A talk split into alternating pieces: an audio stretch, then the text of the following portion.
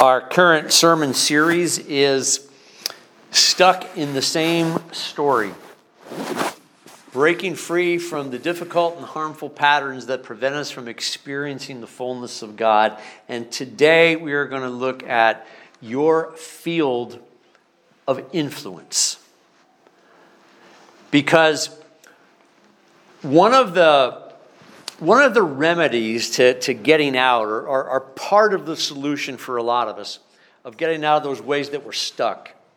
Uh, you guys can go right back to the, the youth area, okay? One of the ways to get out of that is to get busy helping people. And, and, and if you don't feel like it, that's a pretty good sign that you should.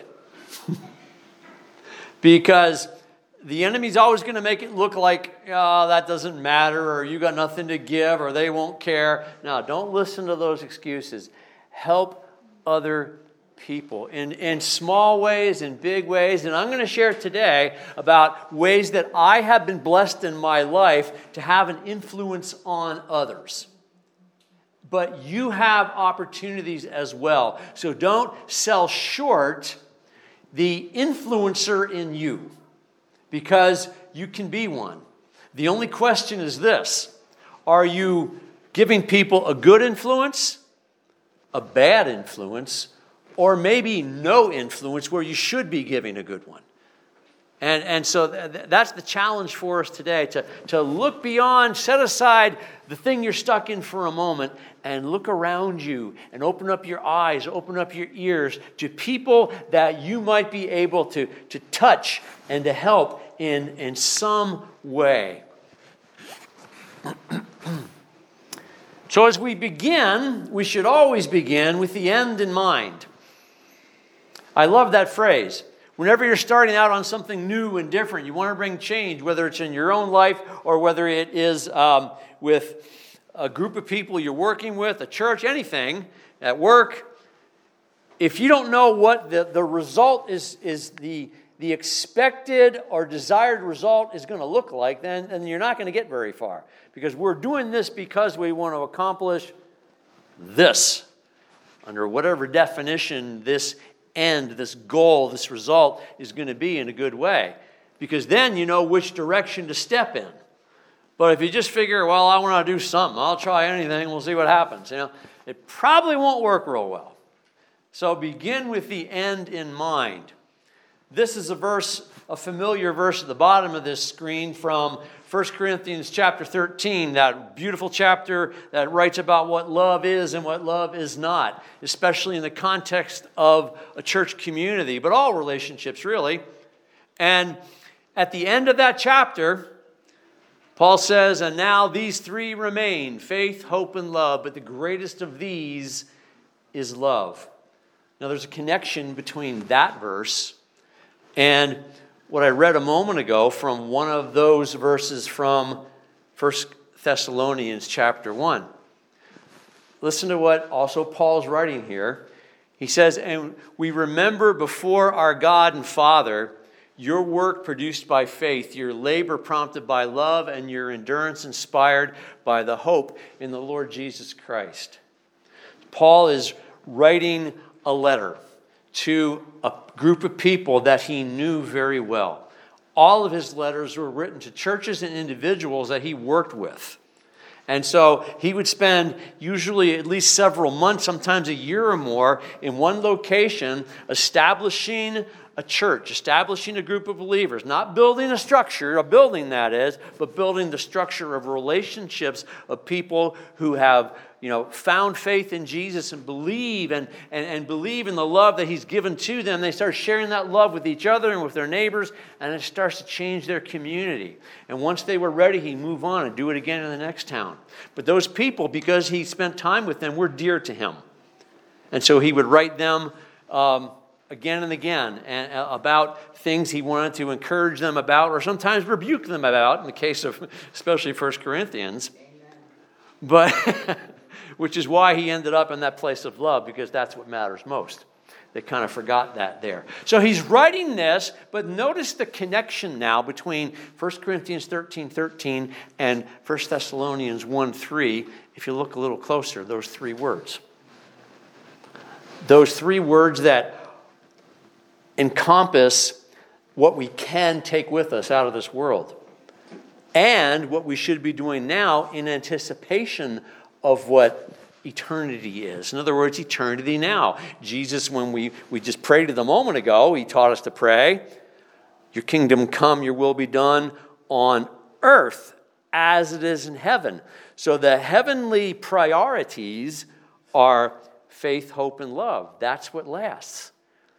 And we don't have to wait till then to experience those. In fact, the desire of God is that, that we instill those into life right now, into relationships right now, into, into our family, in our homes, into our neighborhoods, into our workplace, into all that we are. We always hold before us that goal. There's the end. We begin from this faith, hope, and love, increasing and increasing. And so, with those three words in mind, I want to share with you today. Um, your field of influence and how help others on their journey and let them help you. This is faith, hope, love, and action. Now, as a pastor and as a pastor of, of more years than I'd like to recount, I've had the blessing of, like the Apostle Paul, of ministering in other communities with other people. And one such, one of those places is a town with a unique name, Plymouth Meeting. And if you're, if a lot of you came from New York or the suburbs of New York, so you don't necessarily know the, the Philadelphia suburbs, but if you know Philly, you know Plymouth Meeting. This, if you ever take the northeast extension of the Pennsylvania Turnpike and go south until it ends, it ends in Plymouth Meeting. And it joins the east west turnpike and about 14 other highways that all converge at once. It's, it's a very busy area. And um, when we lived there, there would be the hum of traffic all of the time. You could hear the highways in the distance. You couldn't see them necessarily where we lived, but there was always traffic, always traffic, always cars going by. This street we lived on was, was quite busy. Now, this is the church building. This is, it's an old building, but it, and it's not real big. It wasn't a real big congregation, but I, was, I worked there full time. There was a senior pastor, and I was the, the, the, the director of youth ministry. And behind that building, which you don't see in this picture, was a fairly large expansion they made with um, a lot of classrooms and offices and such. Uh, they built that, I think, in the 1970s. So there, there was space to do a lot of different ministry, a lot of different work there. And when I came on as youth pastor there, there was not a lot of youth in the church. There were some, there was families with kids, but they wanted the church to grow, and my job was to bring all these kids in and their parents with them. So it was a little bit of pressure. but I, I just accepted that challenge. And, but, but that really wasn't my number one goal. My number one goal in reaching out, especially the teenagers, was not to bring them on Sunday and make sure their parents were there. Sure, I, I, was all for that. I wanted them to be part of it, but the number one goal is that I want these kids to know if they never show up on Sunday or not, I want them to know that they're loved.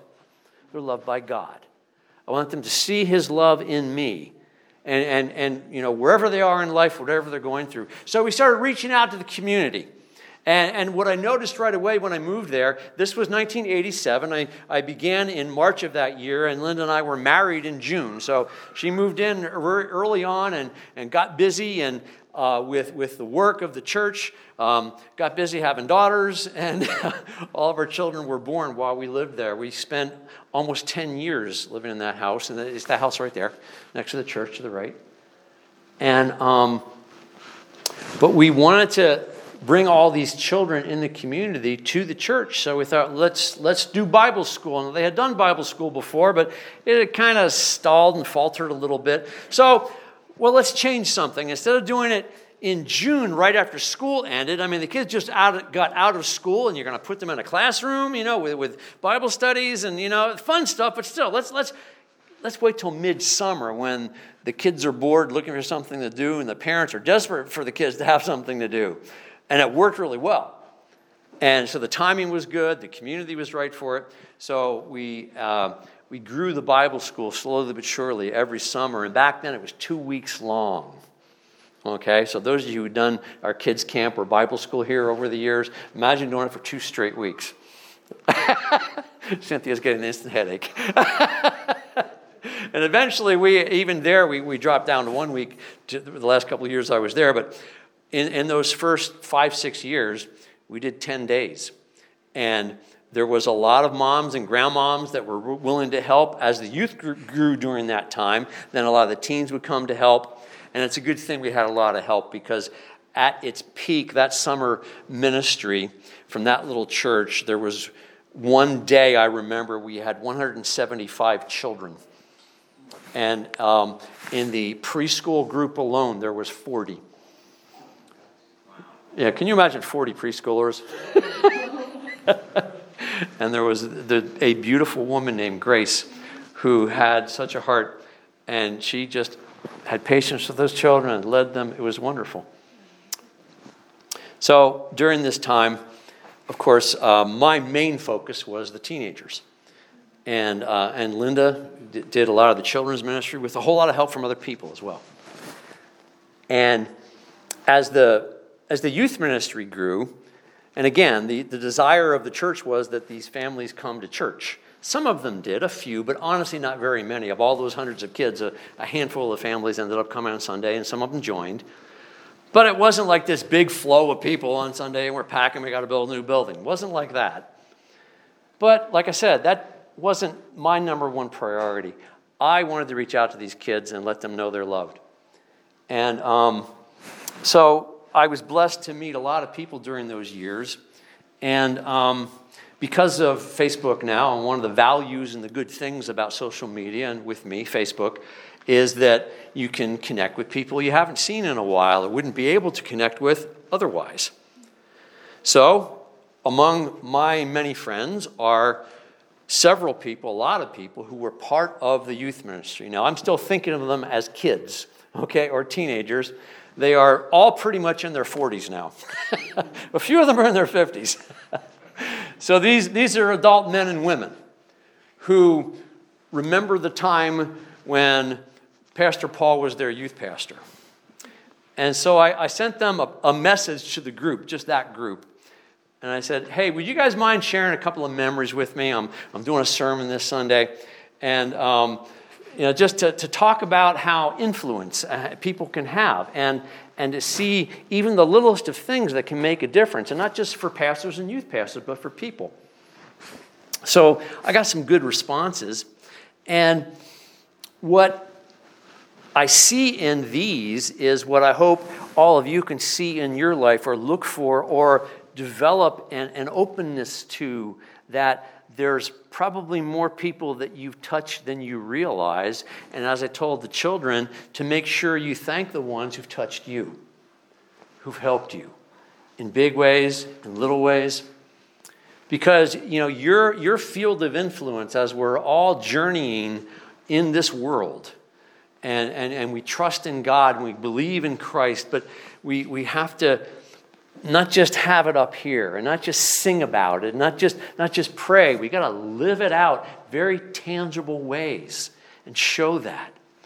And so those three words, faith, hope, and love, as they appear here in 1 Thessalonians chapter, chapter 1, verse 3, it says, Paul says, your, your work produced by faith. He's, he's commending them greatly for their work produced by faith. What is the work of God? The work of God, as Jesus answers that question very directly in John 6, the work of God is to believe in the one that God has sent, Christ Himself. And, and even that isn't just this head thing yeah, I believe in Jesus. I said the prayer, or you know, some form or another, I believe. Well, the, the word believe is to be living like Jesus. So it isn't just right here, it is also here in my hands. It's my voice. It's my ears. It, it's, it's all of me, as, as Jesus says elsewhere, to love God with all your heart, soul, mind, and strength. So if, if I'm doing that, then I'm being like Jesus. And that's what believing in Him is. Because if you just say you believe, but your actions don't show it, then it is just a head thing. And I think you're fooling yourself because our, our lives should reflect the way of Christ. You're not going to do it perfectly, but that's not the point. It is the desire to reflect Jesus in all of your ways. And, and we, we can attach that more easily to the word love because we, we recognize the, the importance of love in our, in our human relationships. But the word faith, we kind of just push that to God. But you know what? If Christ is in people, if Christ is in us and in others, sometimes we have to help them draw out faith that God is in them and faith in themselves. And not, I don't mean trust themselves apart from God, I mean that to believe that they matter, to believe that God can use even them in some way, is an act of faith. You have to believe, well, God, can I do this? Yeah, I can. Thank you, Lord. And why did I have the courage to do that? Because maybe somebody gave you an opportunity. One of the responses I got from these youth group friends from many years ago is a woman named Suzanne. And um, at the time I met her, she was this smiling, petite, perky girl ready to take on the world. She'll try anything and she'll smile and laugh all the way. One of the first youth group events she went to was a ski trip. We just went for the day to a little ski mountain, and um, but she'd never gone before. So she gets the skis. She goes up on with the instructor and learns the basics. Okay, okay, okay. But she wasn't paying attention, or wasn't you know she just wanted to go. And so she gets up on the little bunny hill, and she starts coming down the hill, and she's excited. And she thought, "Wait a minute, how do I stop again?" So anybody ever ski here before? That's a little scary. Okay, yeah. So so she's she and she's well, you know what? I'll just fall. So she got to the bottom of the hill, she just rolled. And there's skis flying arms and legs in every direction. And she ducks herself up, gets up. Wow, that was fun. and she goes back and did it again all day. She just got to the bottom of the hill and just tumbled like crazy. I, am she didn't break anything, you know, thank the Lord. But that that was that was Suzanne. Well, here's what she wrote me. When I was in seventh grade, Paul gave me a part in the vacation Bible school play. Remember those, Marie? I developed a love for theater from that experience, and now I teach students with disabilities at a performing arts high school. You never know how the little things, like a part in a play when you were young, shape your outcome as an adult.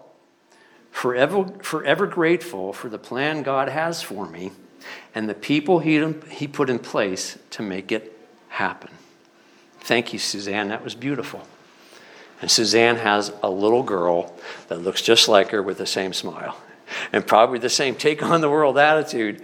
And it was, I blessed to have be, be a part of that. That, that she didn't necessarily see something in herself, and I gave her an opportunity, and that increased her faith in God and in herself in the process that she can do something. This is faith in action, the work of, you know, your work produced by faith in your life.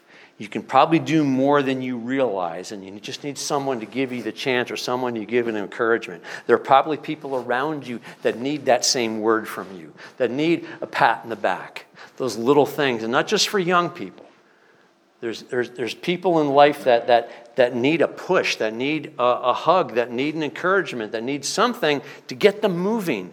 And, and, and that smallest first step is a very hard one, but if you can help them make that step, God can help them through you. And then, secondly, we have your labor prompted by love. Your labor. Love is hard work. Do I get an amen there? Amen. It is hard. Whoever came up with the phrase fall in love? I don't know. Sometimes I want to slap them. Hopefully, we've experienced that in our life. You know, in, in, and, and love of course, applies to all our relationships, but we first think of those romantic relationships and when that person is special and you can think about nothing else and no one else. And it's like floating on a cloud as a kitten and everything's beautiful. And it can always be this way. No, it can't. and you realize that. And, and, and you have to accept that. And not that it can't still be special and good, but love takes work. Relationships take work, hard work. And I know I've used this example before, but I'll say it again because it's worth repeating. Have anytime that you've been in on a conversation with someone you care about, and maybe there's two or three, four of you really trying to help that person, or maybe trying to help two people come back together and you know and, and learn to forgive and, and see what's getting in the way and, and, and that conversation could go on for an hour, two hours, or more. When that conversation is over, how do you feel physically? Drained. You're exhausted. Because love is hard work. And you never would have got into that conversation if it wasn't for love. Love is hard work. And the acts of love, and, and, and that's the one that is more obvious, but the, the smaller ways of love that you don't realize make a difference. And this is what I said a moment ago about in, in the sense of your influence. You're either good influence, or bad influence, or no influence, like, and you should be. Okay? So, so are there times we are so focused on ourselves that we don't see someone that we can help? And, and it doesn't mean to fix the world for them, it just means maybe just be nice. Maybe that smile and the pat in the back and the how you doing was helps a person who was this close to just going over the edge. That, oh, wow, there is someone in this world that cares. Well, thank you. And maybe they don't even say thank you. That's why it always matters. Some of these other responses, um, Melanie said this I remember always feeling loved and accepted for who I was. Um, Melanie is a, um, she does music therapy. Um, and uh, she's just a, just a wonderful, a wonderful woman and, and got a beautiful daughter and, uh, and a great husband. And I'm happy to see what she's done with her life and, and to have, again, a small role to play in it. But the fact that, that she saw Christ in me because accepted for who I was. Uh, I'm pretty sure that's the way Jesus sees you, right? So, why is it that sometimes we're tempted to hold back from other people because of their appearance, because of their certain characteristic, because of a certain behavior, because, you know, whatever it might be, their thing, we hold back love because, oh, that person, well, once they get their act together, then I'll love them. Thankfully, that's not how Christ treated us. And so I'm glad that God enabled me to welcome Melanie and these others in that way, you know, all these years ago. Bob said this Youth group and your ministry provided us with a safe, friendly experience with God and beyond. Drew said, You've loved and shaped so many people, so many minds, many paths. Giving thanks is a way to know someone's heart. Both Bob and Drew are, are, are uh, love music, and I, I, know Drew tours with uh, one of those Irish rock bands, uh, and he plays that really long instrument, a dig, diggeradoo, dig. I don't know how to say it. It's like a long flute. He, he's going to get mad at me because I couldn't say it right. but um, he expresses passion through music. Um, love it's worth the work, and it always is work. And then also, your endurance inspired by hope. Because love is laborious, because love takes hard work, endurance is necessary. But we always have to see hope. We always have to see something, and people have to see, again, even in the smallest of ways, that somebody cares, that, that there is good in the world. Um, another, another beautiful analogy I've used before is, is light and darkness. Um, there, there's not a match that I can strike that's going to instantly make this room dark. I can turn a switch off, but it won't turn the sun off outside. Okay? Because light is powerful. But in the opposite, if it was night and there was no lights on at all, or even lights on outside, or no moonlight, if I light a match and light a candle, you can see all around this room, at least enough to see the room. Because that's how powerful light is. So the smallest light in, entered into the deepest darkness still shines brightly. You can see candlelight if, if everything was completely pitch black for this distance. You can see the light of one tiny candle as far as 10 miles. That's how, that's the power of light over darkness. That's the power of your small, little, seemingly meaningless, insignificant, kind word, word of encouragement, hug for someone, email, card in the mail, whatever. Choose your way to communicate it with words or without. When we show love, that light always matters, it can always make a difference. There's also someone named Butch from that youth group. Butch was uh, at everything, he was there from day one. And um, he had knee troubles, uh, severe knee troubles, and he had surgery and uh, his, his ligaments and weren't growing properly, and because of that, uh, he would go into these excruciating muscle spasms in his knee. I mean, like he was on the ground in pain, and and it would happen, and and we. We prayed for him and over him, and it, it kept happening. And he thought there was something wrong with him. And of course, he'd get embarrassed when it would happen at church, especially in a youth group event or something like that, or during Bible study, both of which happened more than once. He eventually had surgery, and he wrote this. He said, I also remember Paul bringing Ken and Steve to my hospital room, and I think we played Monopoly on my chest. I was in the hospital for five days, and at, at least five days, and that was probably the best day I had. And I asked Butch if I could share this memory. He didn't put this in the in the comments string with all these other people, but um, I, I private messaged him, and he said I could do so.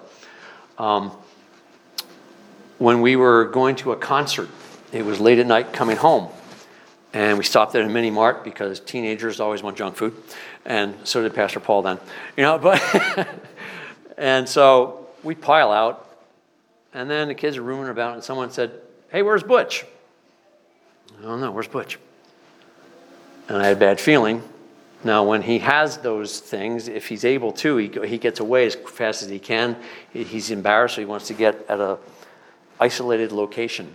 So the only isolated location he could find was behind this mini mark. And um, there was actually kind of a field there.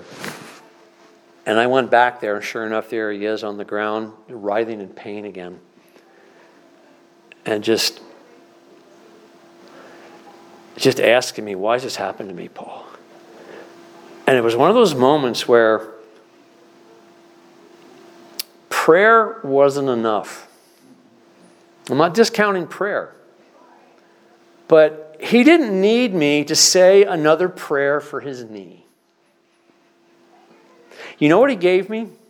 What God gave me, and I, I, it wasn't a conscious thought, but it was sort of a hindsight thing. The, God's wisdom kind of ruled the moment. And I felt so bad for him. And he's in pain again. And we're on this field in this little town, and no one's around, and I just sat with him. And then eventually it, ends, and he has to catch his breath, and okay, you ready to go back? Okay, we'll go. He had so much courage. Because sometimes hope to instill to strengthen hope in people's lives might mean just sitting with them in their pain. Not trying to find an answer, not trying to find the clever thing to say, not trying to find the verse, maybe not even praying with them, but being there. I don't say don't pray, but you know, you pray without ceasing, you are praying. But but you're in a sense then you're being the answer to the prayer because what that person needs is you to be there. They don't need your words, they need your presence. To sit with people in their pain is, is such a powerful act of love and of hope. And here's when I asked Butch's permission to, to share that story, this is what he said. Those experiences and pain and surgery deepen my own faith and have and I have used that to witness to many others and many times. You helped me a great deal by just being there, but I never really knew what anyone else thought of me or if I was just crazy. In many ways, I try my best to forget my ages 15 to 25. But those years are where God stripped me of any self reliance and pride. I'm amazed how God has used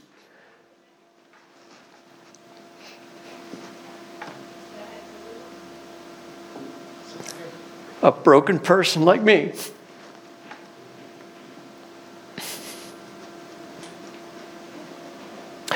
I continue to suffer from other joint issues, and now I'm pretty sure my overseas trips have ended. But I owe you a lot, Paul.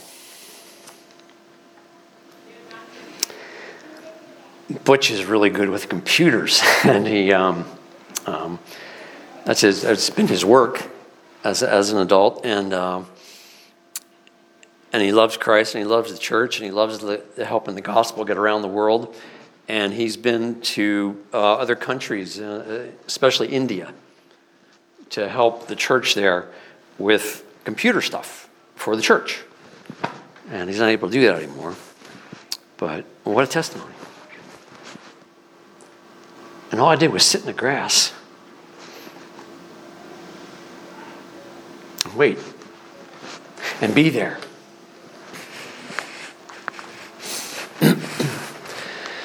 the journey of faith, hope, and love is both an end and a means.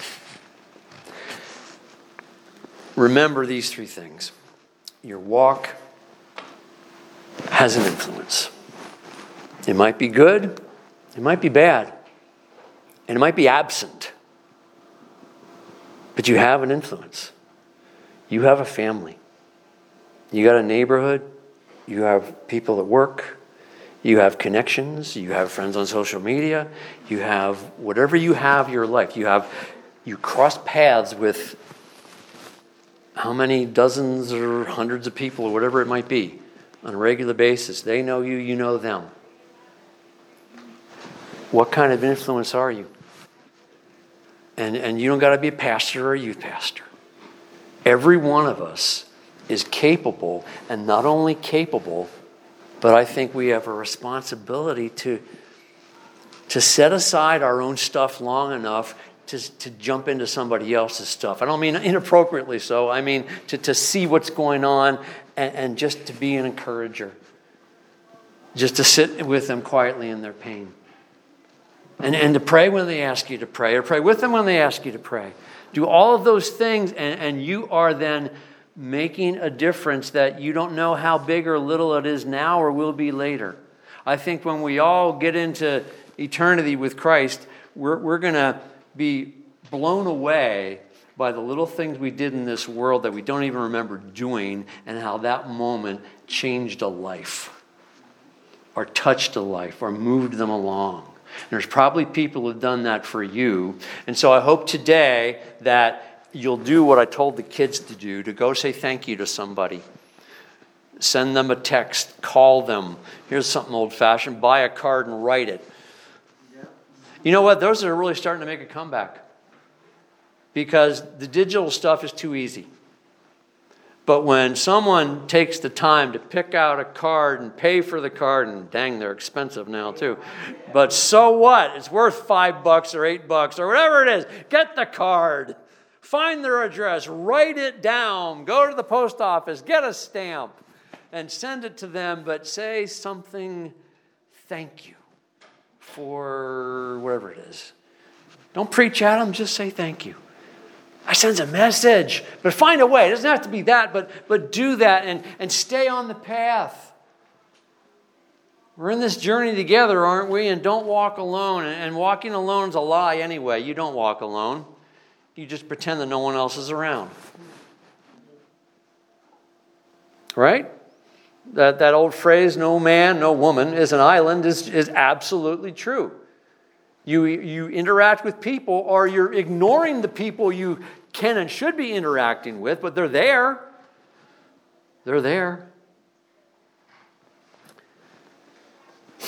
So that's what I wanted to share with you today about influence the journey toward eternal faith, hope, and love begins now. So find a way to be that to someone else. Father, thank you for this place, for the people here. Thank you for those watching or listening at home. Bless their lives. Thank you for the lives that you enabled me to touch. You know, so many years ago in suburban Philadelphia. Thank you for them. Bless them. And uh, help each of us to recognize that we don't have to be a, a, pastor to make a difference. In fact, all of us matter so much to you. And help us to be a difference to someone. In Jesus' name, amen.